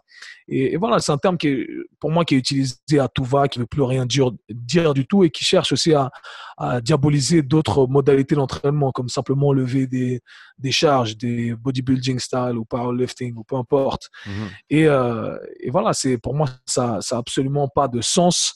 Et ce que je rappelle tout le temps aux gens, c'est que le sport, peu importe le sport, ça a été créé par l'être humain. Ça fait partie de, de la théorie de l'évolution. ok? Euh, euh, donc, à ce niveau-là, rien, rien ne va faire en sorte de d'alimenter ton côté humain à ce niveau-là, au niveau du sport. Au contraire, j'aurais même tendance à débattre et, dire que le sport, eh bien, ça va enlever certains aspects de ton côté humain parce que ça va te faire bouger selon certaines restrictions, peu importe le sport. Donc, euh, voilà, c'est un terme, c'est assez complexe, tu vois, mais c'est, euh, moi j'adore me foutre de la gueule des gens, moi je le fais ouvertement, hein, tu, tu, me connais, et, euh, et, et, je sais qu'on en rigole souvent, D'ailleurs, si les gens voyaient les, posts qu'on s'envoie de, gens, bref, c'est euh, euh, ça. Ils, voilà, ils nous font rire, ça remonte le moral de temps en temps. Mais, mais voilà, tu sais que il n'y a, a, a aucune logique derrière. Il n'y a aucune logique derrière. Et si tu connais euh, certains principes de, de, physiologie de base, eh bien, tu sais que ce qui se fait là, c'est des conneries. Et, euh, et voilà, c'est, on, on, décide, il y a des trucs qu'on décide pas, tu vois. Les gens demandent et me disent, ah, mais ça, c'est ton avis. Mais c'est pas mon avis. Ce sont des règles de physiologie, de physique, et c'est pas mon avis. C'est comme si tu me demandes 2, 2 plus 2, ça fait 4. Non, c'est ton avis. Non, 2 plus 2, ça fait 4. Point, barre. C'est pas mon avis. Donc, si je te mentionne une règle de physiologie qui contredit ce que tu dis, c'est pas moi qui l'ai décidé. C'est comme ça. C'est, tu comprends ce que je veux dire? Donc, euh, voilà, pour moi, pourquoi ça n'a aucun sens. Mais quelle est ton, ta, pensée là-dessus? Comment tu euh, élaborerais tout ça? Ouais, donc il y a deux, trois points que j'aimerais, sur lesquels j'aimerais revenir de, ce que tu as dit. Le premier truc, c'est qui est très, très important pour moi, c'est la, la, sémantique. Si c'est le bon mot en français, hein, si je me plante, vous, vous me mettrez dans les commentaires. Il me semble que c'est le même mot en anglais et en français. Euh, mais donc, le, le, le, sens des mots qu'on utilise, la définition des termes qu'on va utiliser dans, dans, notre, euh, dans nos arguments. Et le fait de, avant de commencer à, euh, à lancer ta salade de mots sur les gens, définis tes termes au, pré, au préalable. Pour moi, fonctionnel, ça veut dire que, pour moi, la fonction, elle dépend de la tâche que tu as à accomplir. Euh, mmh. Est-ce qu'un bicep curl, c'est fonctionnel pour un bodybuilder? Absolument. Mmh. et j'irais même presque jusqu'à dire que c'est fonctionnel pour énormément de gens, simplement d'un point de vue de la santé des, du, du, du, coude, de l'articulation même, du coude. je veux dire, après, voilà, y a, comme tu as dit, il y a plein de gens qui aiment chier sur ces, ces exercices-là, mais ça n'a aucun, ça a aucun fondement. Donc, euh, donc déjà, définir les termes, et je me, je me prends un petit peu des fois le choix avec ma femme là-dessus parce que je suis super pointueux sur les termes que j'utilise et que des fois elle utilise dans nos conversations. Et je sais que j'ai du travail à faire là-dessus en termes de, de, lâcher un petit peu la grappe et, et d'essayer de comprendre son argument de manière générale plutôt que de d'essayer de, de, pointer du doigt un ou deux termes qu'elle utilise que moi j'utiliserais différemment. Enfin, ça c'est un petit à côté pour dire que j'ai encore du travail à faire au niveau de la communication. Mais je pense vraiment quand on, quand on parle au niveau professionnel, euh, mhm. on se doit de déjà, un, pour nous-mêmes comprendre les termes qu'on utilise, d'avoir une définition solide pour ces termes-là et ensuite de pouvoir les expliquer clairement. Euh, mmh. mais comme tu as dit, fonctionnel, c'est un, terme qui c'est en vogue depuis quoi 5-10 ans maintenant avec l'avènement du CrossFit, etc. Maintenant, on est parti à une phase maintenant de functional bodybuilding aussi qui sort euh, où maintenant, au lieu de faire euh, juste un dumbbell row, tu vas le faire avec une rotation parce que techniquement, ça suit un petit peu plus le, le patron moteur du, du grand dorsal, euh, etc. Mmh. Après, oui, je, je, je, vais, je vais pas à l'encontre de, de, ça non plus. Je suis tout à fait d'accord que euh, nos muscles ne travaillent pas nécessairement dans un plan de mouvement, c'est toujours euh, dans, dans, les trois plans. Et donc, est-ce qu'il y a des manières de lever et de faire les choses qui sont peut-être plus propices au développement euh, naturel de peut-être des, des, muscles et des systèmes que, qu'on a dans le corps humain que de juste faire une ligne droite, boum, boum, boum, boum, avec une barre, par exemple. Je pense qu'il y a un argument qui est solide là derrière. Par contre, après, jeter à tout va le terme, euh, le fonctionnel à gauche et à droite pour faire genre, euh, pour moi, ça, ça voilà, c'est encore une fois, c'est, c'est, c'est presque une mode plus qu'autre chose, le terme en lui-même. Euh, autant mmh il y a des façons de bien l'appliquer, autant il y a des fois c'est juste pour se la péter que tu vas dire je fais du functional training. Quoi. Exact, c'est vendeur en fait aujourd'hui. C'est un terme vendeur. Et, c'est ce que je dis au final. Même si c'est euh, ça laisse place à l'interprétation, donc chacun va trouver des arguments pour le dire. Hein. Euh, tu as parlé du crossfit, c'est ce que je dis. Euh, moi j'ai entendu de ces trucs, ça me, ça me faisait rire. Non, mais le thruster, regardez, c'est fonctionnel. Je dis, mais qui, qui descend dans un squat et tu fais ça quand tu vas mettre ton assiette sur le. Non, comment son, fuck out of here. Ouais. ça, c'est un truc, tu vois, c'est, ça, ça, ça aucun, en fait, ça n'a aucun sens pour moi. Et les gens créent des, euh, voilà, ils, ils, ils, se créent des confirmations, en fait, qui, qui pour moi me font halluciner. Et, ce que je dis au final. Bah, excuse-moi, je t'ai coupé. Non, ce que je dis qu'au final, c'est que voilà, même si tu as ta propre définition et tu vas avoir tes propres arguments pour défendre ta logique, euh, ce que je dis au final, c'est que je reviens toujours, j'en reviens toujours à la fondation, c'est que si tu n'as pas des articulations qui fonctionnent comme un être humain, peu importe ce que tu fais, ça ne sera pas fonctionnel. Tu vas créer que de la dysfonction. Euh, je ne sais pas si ça se dit d'ailleurs, la dysfonction, mais euh, voilà, ton corps, il va créer des compensations et il va bouger comme il peut bouger. Alors, à ce moment-là, c'est plus un entraînement fonctionnel. Si tu travailles sur un truc qui fonctionne pas bien, c'est plus fonctionnel, peu importe ce que tu fais, même si tu cherches à bouger comme un animal, parce que ça aussi, euh, c'est une nouvelle mode. Mais, mais voilà, tu vois, bon, moi, moi, il y a tout le monde qui en, j'en donne pour, donne à tous, j'en donne à tous. Et c'est mal interprété. Tu, vois, souvent mon, mon, message est mal interprété en disant il aime pas ça. Non, c'est pas, c'est pas ça. C'est juste que vous trouvez une logique derrière ces choses qui, euh, qui a pas de sens et vous essayez de vendre un truc avec euh, des confirmations euh, qui sont totalement erronées. Alors, vous pourriez tout simplement dire fait, je fais ça parce que j'aime ça. Et point. Et moi aussi, je fais des trucs qui ont, qui ont pas forcément une logique poussée derrière et je fais ça parce que j'aime ça. Et c'est tout. Donc, euh, si tu n'essaies pas de vendre ta diète, ta méthodologie, etc., avec un truc qui n'a pas de sens, qui ne respecte pas les sciences, euh, de la euh, les règles de la physiologie ou de la physique. C'est simple. Maintenant, si tu veux le faire quand même, fais-le, go for it. C'est pas mon problème. Moi, je fais pareil. Il y a des trucs que je fais quand même, tu vois. Donc voilà, tout simplement dire, ok, moi, je mange cette diète parce que cette diète, je l'aime. Et c'est, enfin, tu vois, c'est tout. Ça me convient, ça, ça, ça, marche pour moi, c'est, ça me permet d'aller de l'avant et voilà, ouais. Voilà, mais c'est pas de la radicaliser et de, de, trouver des trucs qui ont aucun sens. Et je crois que c'est ça. Et là, tu touches sur un point super important à mon avis, c'est que on essaye de, enfin, beaucoup de monde essaye de faire en sorte que leurs arguments ils s'appliquent à tout le monde en tout temps, dans toute situation.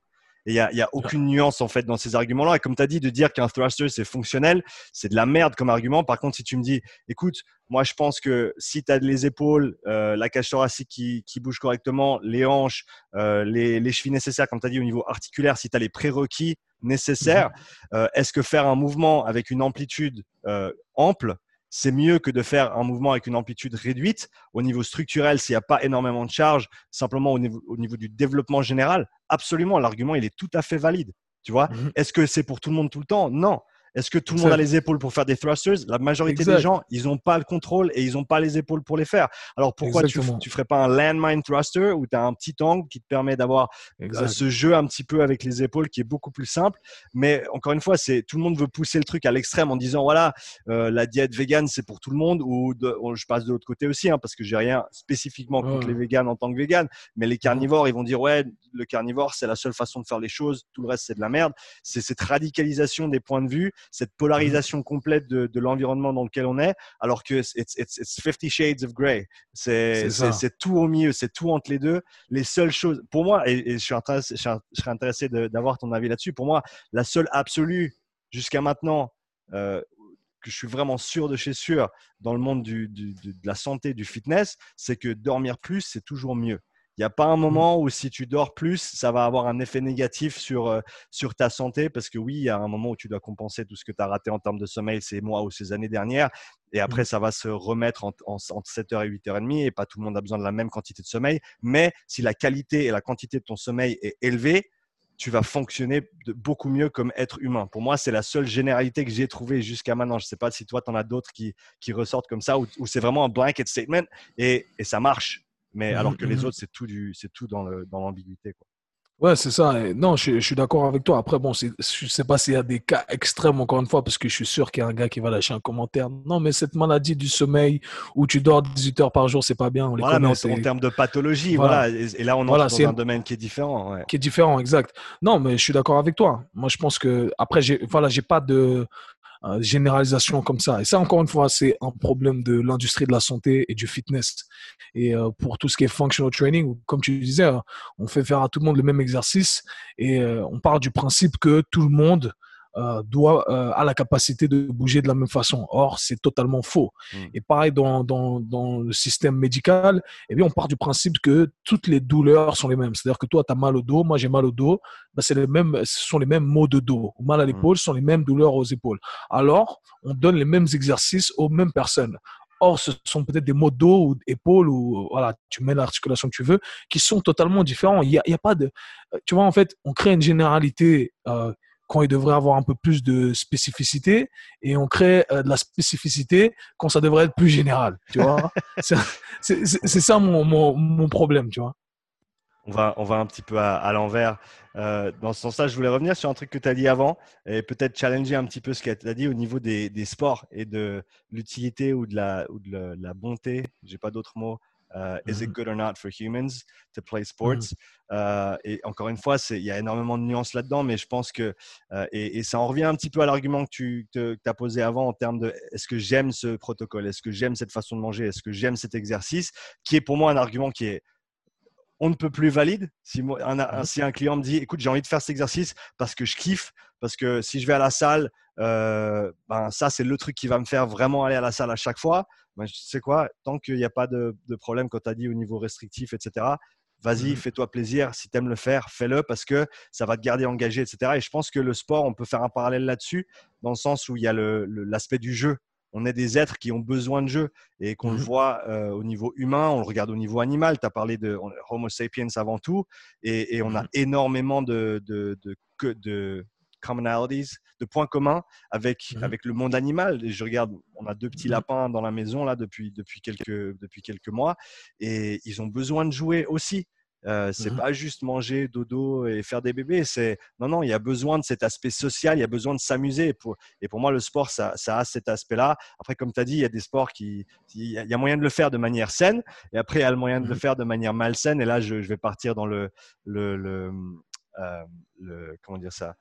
La caricature de base euh, de, je vais prendre CrossFit parce que pourquoi pas, euh, mhm. du gars qui dit ouais non, je, CrossFit c'est ma vie, je fais que ça et qui s'acharne six jours par semaine à la salle, qui s'occupe pas de son corps, qui s'occupe pas de ses articulations, qui se lève à 5 heures parce qu'il faut faire la classe de 5h30 du mat parce qu'après il faut, aller au boulot, donc il est underslept, il, il, dort pas assez, il en fait trop en termes de volume, il pourrait certainement mhm. avoir les mêmes adaptations avec 60% du volume qu'il fait euh, et au final ça c'est, bah, on part de nouveau du côté presque pathologique de, cette idée ou d'obsessivité du sport, dans le sens où euh, c'est, ça englobe, c'est leur personnalité en fait. Et si ces gens-là perdaient le CrossFit, ils seraient rien, ils ont rien derrière, ils n'ont pas de fondation au niveau de leur personne. Et, donc là, ça devient malsain, comme tu as dit, euh, au niveau des sports. Mais je pense que le sport peut quand même amener cet aspect euh, positif à l'être humain de manière générale. Non, ça c'est sûr, tu vois. après le CrossFit, on pourrait, on pourrait en parler pendant des heures également. Alors, je tiens à dire que le CrossFit, je trouve que c'est un truc qui est très fun hein, et que moi, je me suis laissé embarquer. Je trouve que c'est vraiment sympa. Et les, les athlètes de haut niveau, euh, je les respecte énormément. Et ce qui est marrant, c'est qu'en parlant du CrossFit, bah, tu as tout un aspect communautaire. Et comme le fait d'être, euh, on est, là, on l'a vu pendant le confinement également, tu vois, on est, des, on est des êtres, euh, on aime sociabiliser, on a besoin de ça. Mmh. Donc, ces gens qui se retrouvent dans cette communauté CrossFit de leur petite salle, etc. Donc, ça va au-delà de juste euh, le sport à un certain, à un certain moment. Donc, il y a cette, certaine addiction. Et encore une fois, en fonction de la personnalité de, de chacun, peut-être pour certains, c'est le seul moment où ils se retrouvent à, sociabiliser, tu vois, avec des gens. Donc, il y a, tous ces, facteurs-là à prendre en considération.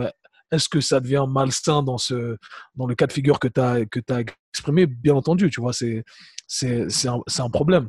Maintenant, le côté euh, play, euh, jouer, c'est vrai que c'est un truc qui est très important. J'ai pas les connaissances pour euh, élaborer là-dessus, mais je pense qu'il y a, j'ai entendu plusieurs experts en parler en disant que justement il y a certaines euh, c'est presque quelque chose que, l'être humain dont l'être humain a besoin au, niveau, au niveau de ses performances cognitives, etc., Mhm. euh, pour faire en sorte que tout fonctionne bien. Donc ça va vraiment au-delà de, de juste s'amuser pendant un certain moment. Et c'est pour ça qu'on le voit dans le monde, euh, dans le monde animal. Maintenant, le sport, ce qui est particulier, c'est que euh, avant, ce que je mentionnais, c'est que il y a, euh, ça crée pas mal de restrictions. Je pense que c'était Mhm. sur ça aussi que tu voulais, euh, tu voulais revenir. Ouais. Euh, moi, j'ai analysé ça en travaillant avec les athlètes de, haut- euh, de haut niveau. Alors, ça fait quelques années que je travaille avec les athlètes de haut niveau. Et quand j'ai commencé à travailler avec eux, je me suis dit, attends. Parce que souvent, ils sont. Il y a un truc que je comprenais pas. Parce que souvent, les athlètes de haut niveau sont, euh, si, tu veux, si tu veux, idolâtrés. On- ils représentent le, le pic de la santé. Alors, ça, ce sont les meilleurs, ce sont les gars qui sont en meilleure santé, etc. Et au final, c'est totalement l'inverse. Mais c'est ce que les gens ne voient pas. Les gens voient que le pic de l'iceberg. La plupart des athlètes de haut niveau ont des douleurs. Ils ont, euh, voilà, ils sont, ils traînent des douleurs depuis longtemps. C'est juste, selon moi, ce sont des gens qui ont déjà euh, une génétique qui est plus poussée que, que les autres. Ce sont des gens qui travaillent dur, ça c'est sans aucun doute, et qui ont travaillé plus dur pour être au niveau où ils sont. Et ce sont des gens qui, pour moi, sont les meilleurs compensateurs. Ça se dit compensateur, voilà. ouais, en gros, voilà. Donc, ce sont, les meilleurs compensateurs. Et ils arrivent à s'en sortir. Alors que la personne lambda, elle n'arrive pas. ok? Elle est à l'hôpital, elle a- voilà, n'arrive pas à s'en sortir. Mais ces athlètes-là, eh bien, c'est ce qu'ils arrivent à faire. Parce que quand je les analyse et je fais une analyse articulaire, je regarde un peu comment, euh, comment tout ça, ça bouge. Et je me dis, mais comment ils arrivent à faire euh, ce qu'ils arrivent à faire?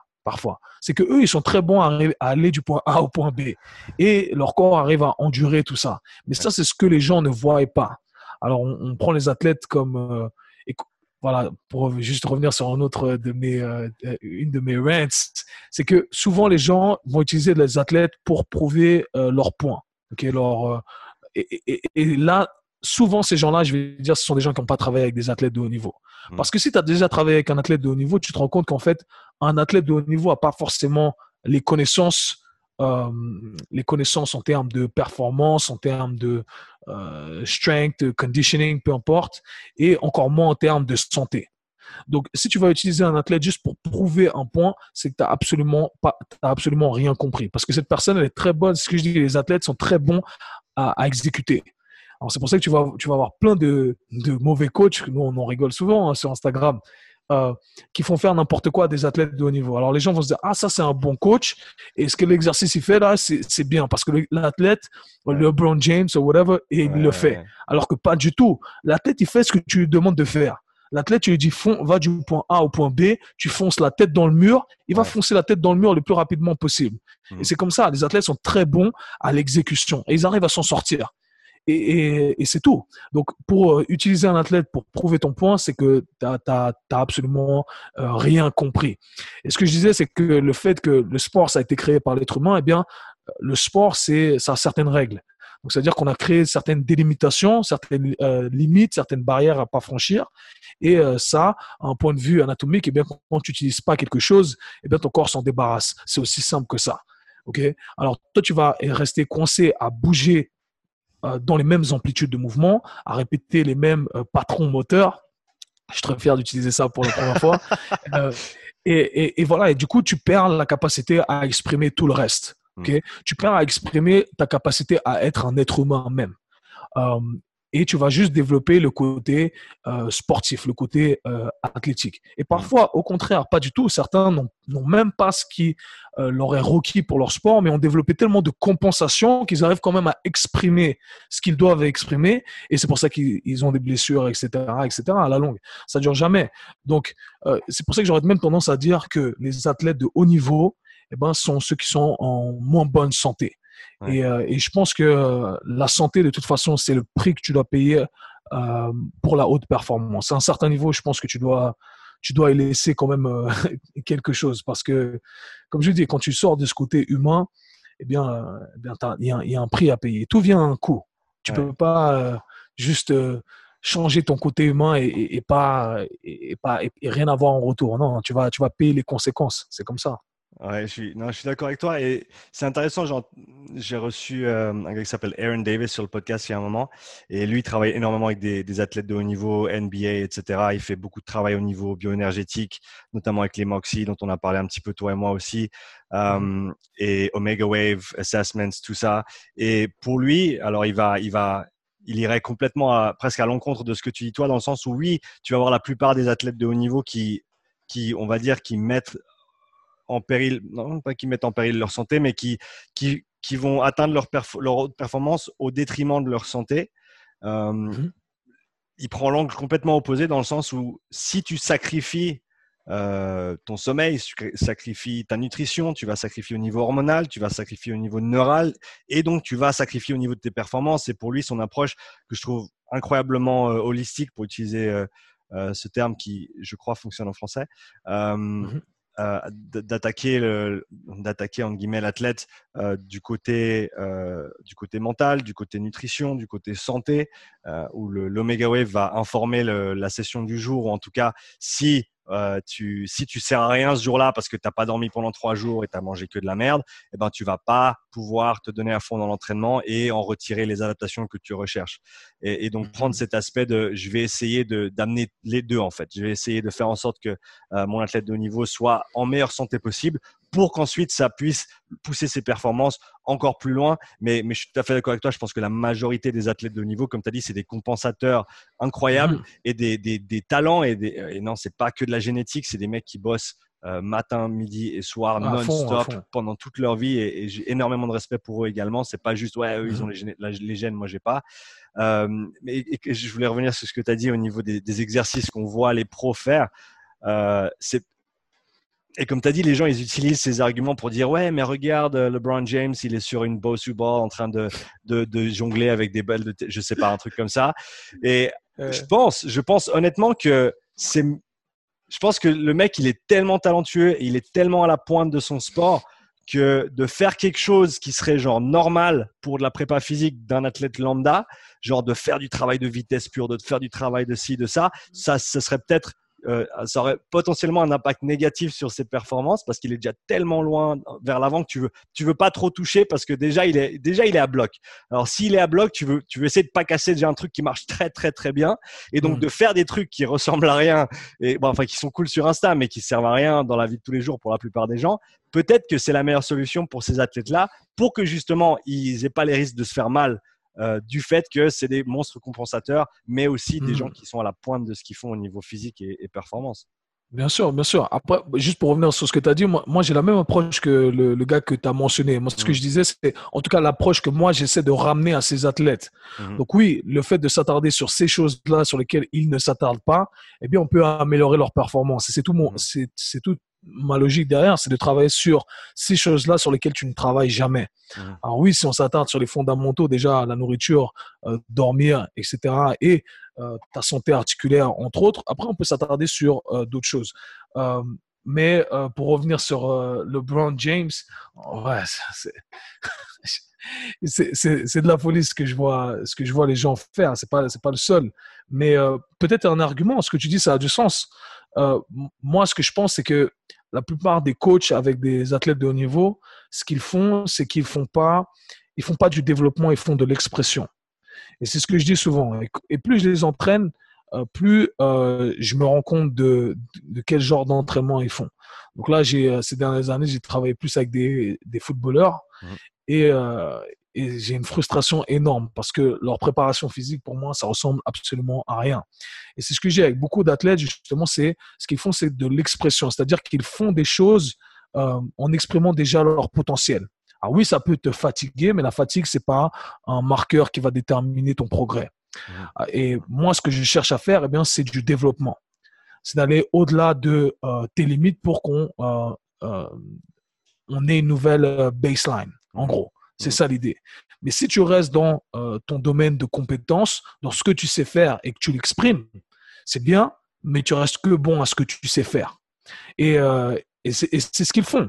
Et le problème, c'est qu'on prend certains marqueurs de progrès euh, en disant, voilà, j'ai transpiré, j'étais courbaturé, donc j'ai progressé. Et les, athlètes de haut niveau, c'est ça également. Alors quand ils font un entraînement avec moi où on prend euh, des longues euh, sessions euh, de repos, tu vois, parce qu'on fait de la performance, on fait de la plus haut. Moi, moi je veux pas que tu me donnes 90%. Moi, je veux que tu me donnes 110%. Parce que ton 110%, éventuellement, ça devient ton 100%. OK, ensuite, on, on, améliore tout ça. quand on fait de la force, pareil. Quand on fait de l'entraînement articulaire, ceux qui font de l'entraînement de mobilité avec moi, c'est dur. Les gars, ils, rêvent de soulever une barre, en faire un squat après avoir fait un entraînement de euh, mobilité avec moi. Ils pleurent et disent c'est le truc le plus dur que j'ai jamais fait. Oui, parce que on fait du 110%, du 120%. On est, on est en train de développer, on n'est pas en train d'exprimer uniquement. Et, euh, et, je pense que c'est ce qui manque. Mmh. Et beaucoup de gens sont euh, coincés et ne font pas de progrès parce qu'ils sont que dans l'expression et jamais dans le développement. Mmh. Ça, c'est euh, que ce soit les gens au quotidien ou, euh, ou, euh, ou, les athlètes de haut niveau. Et tu vois, par exemple, quand ils finissent une séance, une séance avec moi, tu dis, ah, mais j'ai pas trop transpiré. Mais après, quand ils rentrent chez eux, leur système nerveux, il est smashed. Le lendemain, ils sont smashed. Ils commencent à sentir des, leurs jambes ou des muscles qu'ils ont, qu'ils n'ont jamais senti auparavant. Mmh. Ils disent, ah ouais, en fait, ça m'a fatigué. Oui, parce qu'on a mis un stress qui était différent, de un et on, a fait du développement. On ne s'est pas contenté que d'exprimer ce que tu savais déjà faire et où tu étais confortable. Euh, je dis tout le temps, si tu arrives à faire un truc et que tu es confortable, arrête de le faire. Mmh. Fais autre chose. Mmh. Fais autre chose parce que c'est là où tu vas progresser. je pense que ce que tu as ramené deux, trois fois là, c'est le, la fatigue comme marqueur de progrès, qui ne l'est pas, euh, mais que beaucoup de gens l'associent comme ça, euh, parce que c'est le, on va dire le, courant populaire de ce que les gens pensent. Il faut que ça fasse mal pour que ça fasse du bien, il faut que ce soit dur pour progresser. Mais comme tu as dit, sur une séance de, de plio, sur une séance de sprint pur, euh, au final, tu n'es pas, pas crevé à la fin. Ça n'a rien à voir avec euh, un WOD de CrossFit ou un truc comme ça. À la limite, une séance d'endurance d'une heure, tu vas transpirer dix fois plus qu'une séance avec des, des hill sprints de, de, 10 mètres ou de 20 mètres, avec repos ample entre les, les séries. Euh, par contre, comme tu as dit, voilà, c'est, mais c'est pas. et je pense que c'est une des choses qu'on doit faire de. Et, toi et moi, je sais qu'on le fait avec nos, avec nos clients, mais, mais aider les gens à comprendre euh, pourquoi? C'est toujours ah, ça, en fait. C'est ça, c'est le pourquoi. et, qu'est-ce qu'on recherche avec cet entraînement-là? Qu'est-ce qu'on cherche avec cet entraînement-là? Quel est le but? Quel est l'objectif? Et quels sont les critères qui vont nous permettre de dire j'ai atteint mon objectif ou pas? Euh, Et mmh voilà, comme, comme on a dit avant, il y a beaucoup de gens qui utilisent la, la, la simplification de dire voilà, si je suis fatigué, j'ai eu un bon entraînement. Alors que euh, non, ça n'a ça, rien à voir. Si tu es fatigué, c'est parce que tu as fait beaucoup de travail et puis tu es fatigué.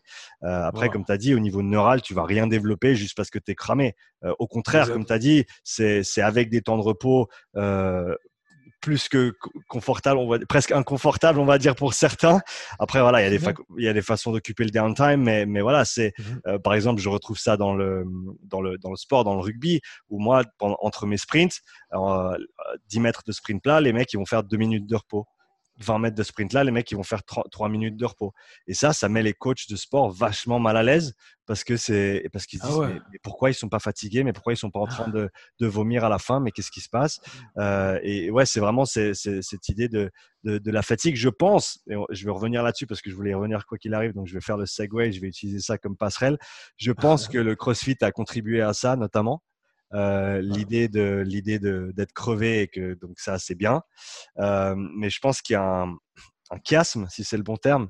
Il y a, il y a une mmh. séparation entre le, la philosophie de CrossFit de base que moi je trouve euh, très très très intéressante. Je me rappelle, mmh j'ai lu le, le, manuel de base, on va dire, de plusieurs fois, euh, qui, est, qui est pas très long, c'est quelques pages, mais le, la philosophie de base est, est, super saine à mon avis. Il y a deux points euh, avec lesquels je suis pas d'accord. Un notamment qui était que un, un, gars de 70 ans et un athlète de haut niveau ont les mêmes entraînements, mais à des degrés d'intensité différentes. Pour moi, là, je suis pas d'accord. Il y avait un autre point aussi sur lequel je, je différais, mais en général, c'est une philosophie qui est, qui est, super intéressante. Par contre, voilà, avec l'avènement du, du, CrossFit en tant que sport, on parle de sport encore une fois, euh, on, a, on a maintenant cette, euh, on a, on a, on a, on a un peu mis les deux ensemble et les gens qui s'entraînent ou qui veulent faire du CrossFit et à qui le, pour qui le CrossFit serait très très bénéfique en termes de, de méthodologie de travail, qui serait très très saine si elle est appliquée, on va dire, presque à la lettre par rapport euh, aux fondamentaux que Greg Glassman il avait, il avait établi au départ. Euh, mais on a tout cet aspect du sport où tu sais que tu vas faire des thrusters, tu sais que tu vas faire des muscle-ups, tu sais que tu vas faire des chin-ups, euh, tu sais que tu vas faire des snatch and clean and jerk. Et donc, les gens qui pourraient bénéficier de la, de la, philosophie de base se retrouvent à en fait faire le sport en lui-même, qui est, qui est pas, qui est pas ce qui, ce qui c'est pas pour ça qu'il venait au départ, quoi. Bro, one, two, three, CrossFit, c'est ça le prochain sujet. Là, on va, on va en discuter. Let's go. mais, mais, tu sais, juste pour rebondir, je vais rebondir sur le truc du CrossFit parce que c'est bien qu'on soit dessus.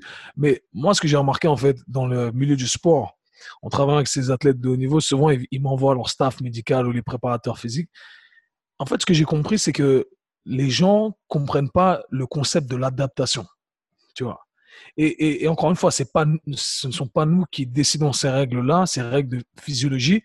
Euh, en fait, les gens sont dans le milieu du sport, ce qu'on fait faux.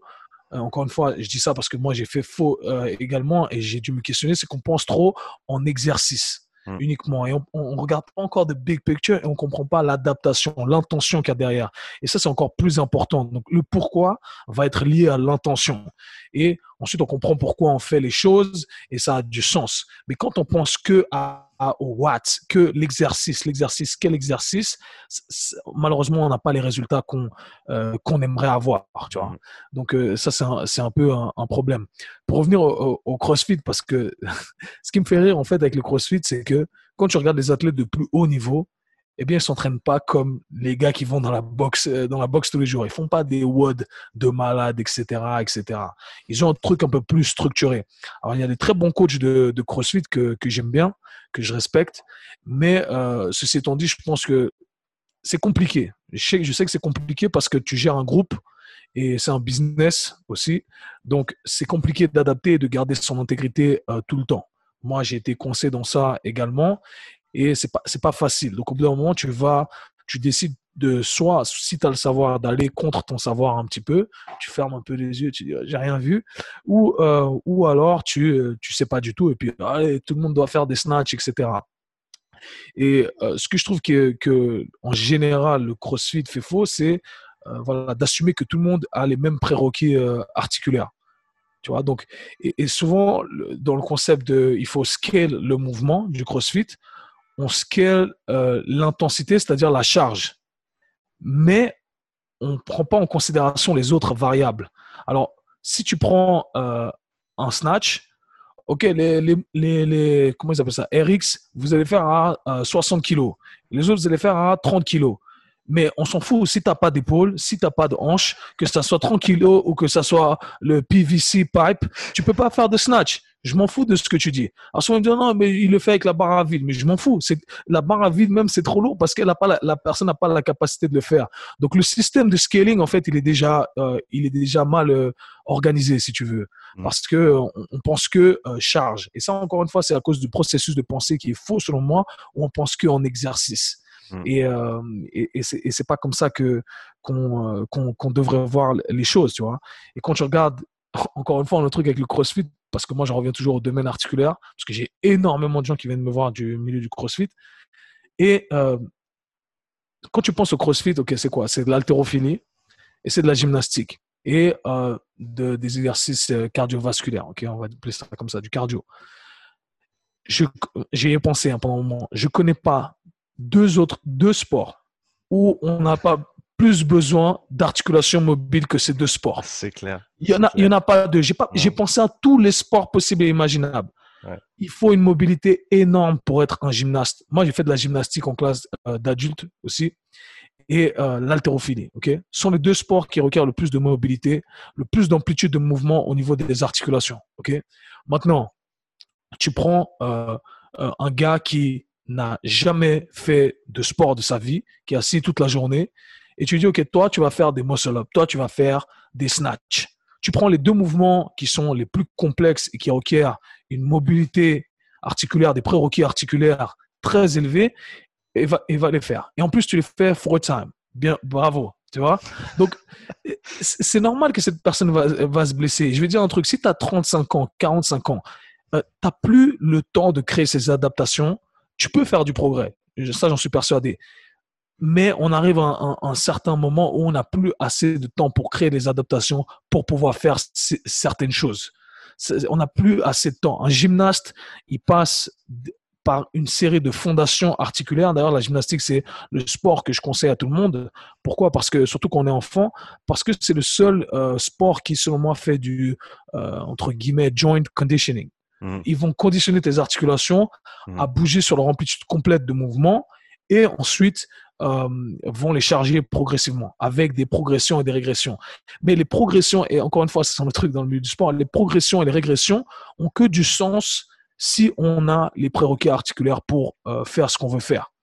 tu peux pas passer, OK, je suis à l'aise au ring rose, maintenant je vais faire un muscle up ou une traction. Oui, mais si ton épaule, elle se lève pas, euh, c'est pas parce que tu as réussi à faire des ring rows, enfin, c'est pas la progression logique, en fait. Reste au ring rows et, charge-les si tu veux, tu vois, mets plus de charge. Mais, mais c'est faux, en fait. Le processus de pensée est complètement faux.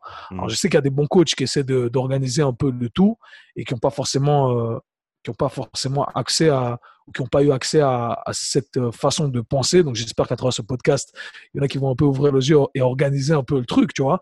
Mais, euh, mais malheureusement, je pense que c'est le plus gros problème aujourd'hui avec euh, le monde du CrossFit, malgré le fait que à la base, à la base, c'est un truc qui, qui, est cool, tu vois. C'est un truc qui est bien et qui, qui comme tu l'as dit, la philosophie est, est plutôt bien peu de ses gardes quand tu, tu, tu réfléchis.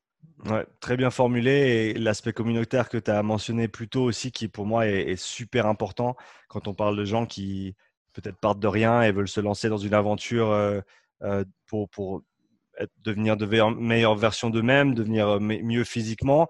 Et c'est un environnement qui, qui, qui, qui, te donne envie d'y retourner. Contrairement à une global gym où ouais, tu as des machines et ouais, ils ne te forcent pas à faire des snatchs et des muscle-up, mais tu as l'envers du décor où euh, tu as, des mouvements euh, très très simples que tout le monde peut faire. Euh, tout le monde chie sur les machines, mais moi j'adore les machines dans ce sens-là parce que c'est super simple à utiliser. Tu peux, tu peux pas, tu peux pas faire faux. Après, avec les limitations qu'elles ont, mais ça peut être très très bénéfique pour beaucoup de monde. L'aspect communautaire du CrossFit et, mais, ce dont tu parlais de, de, séparer un petit peu ces deux choses, je pense que les, les meilleurs, les meilleurs coachs le font dans le sens où ils ont des programmations complètement différentes, suivant si tu es, dans la filière athlétique et sportive ou si tu es dans la filière euh, grand public. Et ta mmh, programmation mmh. du grand public, il n'y a pas de muscle up pour le grand public parce que c'est un, un, un, exercice arbitraire que CrossFit a décidé qu'ils allaient intégrer aux Games et du coup, tout le monde doit faire des muscle up. Je veux dire, c'est la, c'est la, c'est la pire, c'est la pire des, c'est la pire des, des, des, idées possibles si on veut, de, de, d'imposer des mouvements euh, ouais, encore une fois, complètement arbitraire à des, à des gens qui n'ont qui ont pas les prérequis. Donc, comme tu as dit, euh, faire des classes avec des ring rows, avec des choses comme ça, euh, qui restent dans les compétences générales de la plupart des gens pour qui, un, en tire le plus de bénéfices possible et deux, qui ne se blessent pas euh, dans le processus, ça permet d'avoir quelque chose d'équilibré. Mais voilà, encore une fois, comme tu as dit, ça prend du temps, ça prend des efforts parce que maintenant, tu as deux progs plutôt que d'en avoir une. Et mmh. c'est beaucoup plus facile de dire, bah, vous faites tous la même chose. Et puis, comme tu as dit, si, si vous ne faites pas avec 60, vous faites avec 30 ou avec la barre vide. Mais au final, ce n'est pas ça de ce dont les gens ont besoin. Quoi. Non, mais continuez, les gars, vous payez, ils payent mon loyer, donc euh, qui continue comme ça, c'est pas, c'est pas, c'est pas plus mal. Continuez, les mecs. Euh, pour finir sur une note positive, même si je pense qu'on a été assez équilibré dans notre euh, trash talk des, des, 30 dernières minutes, quelles sont les choses dont tu te réjouis vraiment qui, qui sortent ces jours-ci sur les, sur les réseaux, les choses positives que tu vois dans le monde du fitness, que tu, que tu encourages, que tu supportes et que tu veux voir plus à l'avenir? Les choses positives que je vois sur les réseaux. Um, écoute, moi je, moi, je vois pas mal de choses positives dans le sens où je vois de la bonne information qui est partagée. Euh, avec les, parce que j'essaie de suivre uniquement les gens qui, euh, qui partagent de la bonne information. Donc, j'espère que les coachs vont continuer à, à partager de la bonne information parce qu'il y, y, a de l'échange, il y a de l'apprentissage et, euh, et, du partage. Donc, ça, c'est ça c'est vraiment intéressant. Euh, voilà, donc euh, j'aime bien ce que toi tu fais, c'est vraiment bien. J'aime bien ce que. Il y a plusieurs comptes que je suis qui, euh, qui je trouve qui sont intéressants. Tu vois, je peux lire, je veux, je passe du temps à, lire les, les, les, captions, je peux regarder mmh. la, les vidéos, etc. Parce que c'est de la bonne information. Donc ça, je vais toujours être content. Comme je l'ai dit, moi j'ai envie d'avoir plus de coachs qui give a fuck, tu vois. C'est un peu ça l'idée et qui, qui aiment et qui sont passionnés par, par ce métier, tu vois que euh, c'est c'est tout ce que c'est tout ce que je veux voir. Je veux surtout pas que le message soit mal interprété. Tu sais qu'on on, fait ce trash talk. Au final, c'est qu'on est des gens passionnés et qu'on on, passe du temps à vouloir s'améliorer et qu'on ne veut pas accepter cette euh, médiocrité mmh. et on ne veut pas accepter le fait que quelqu'un au final vienne salir quelque part, quelque part l'image de notre métier parce qu'on y accorde beaucoup d'importance mmh. et comme pour toi et pour moi, eh bien c'est une carrière, c'est pas c'est ce que je dis, c'est pas un side hustle. Mmh. Et, euh, et, on accorde l'importance, donc c'est normal qu'au bout d'un moment on soit un peu euh, on soit un peu frustré de voir, en tout cas je parle en ma personne, de voir ce genre de, de, de, mauvaises informations qui sont euh, propagées ou des gens qui ont l'audace de s'appeler préparateurs de CSA alors qu'ils n'ont pas fait, ils n'ont pas mis les heures, tu vois, pour pour, oh, oh, tu vois, tu dois, tu dois gagner ce titre, tu vois. C'est pas quelque chose que tu acquéris juste parce que tu crois que tu sais. Non. Mmh. Part du principe que tu sais pas et, et c'est ça l'idée. Donc voilà, c'est ce que j'aime voir, c'est voir des, des, coachs qui give a shit et moi je suis toujours prêt à connecter et contrairement à ce qu'on croit, même, même si on partage pas les mêmes pensées, si je vois que tu es quelqu'un qui, voilà, qui accorde de l'importance à ce que tu fais et, et je vais dire, ok, c'est intéressant c'est intéressant, tu as ton point de vue, j'ai mon point de vue.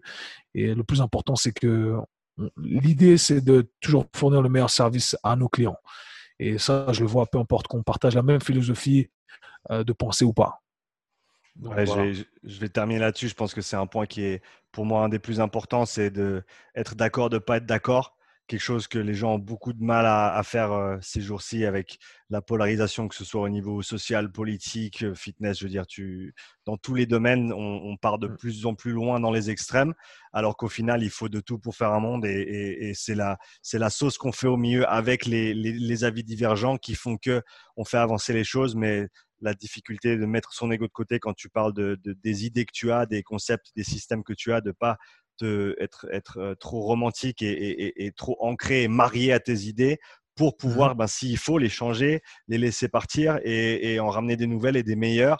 Euh, je pense que c'est, si je souhaite une chose, c'est vraiment ça. Mais je pense que mmh. ça passe par des conversations comme ça aussi, avec mmh. des, sur des sujets peut-être difficiles sur lesquels on n'est pas d'accord.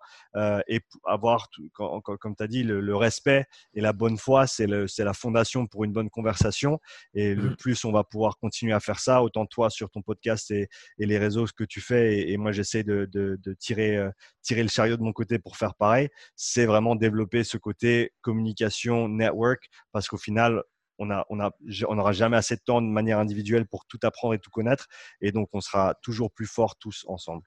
Ça, c'est sûr. Mais je tiens juste à dire, parce que je finis toujours avec une note un peu euh, pour me moquer. Mais si on n'est pas d'accord, il faut savoir dire pourquoi.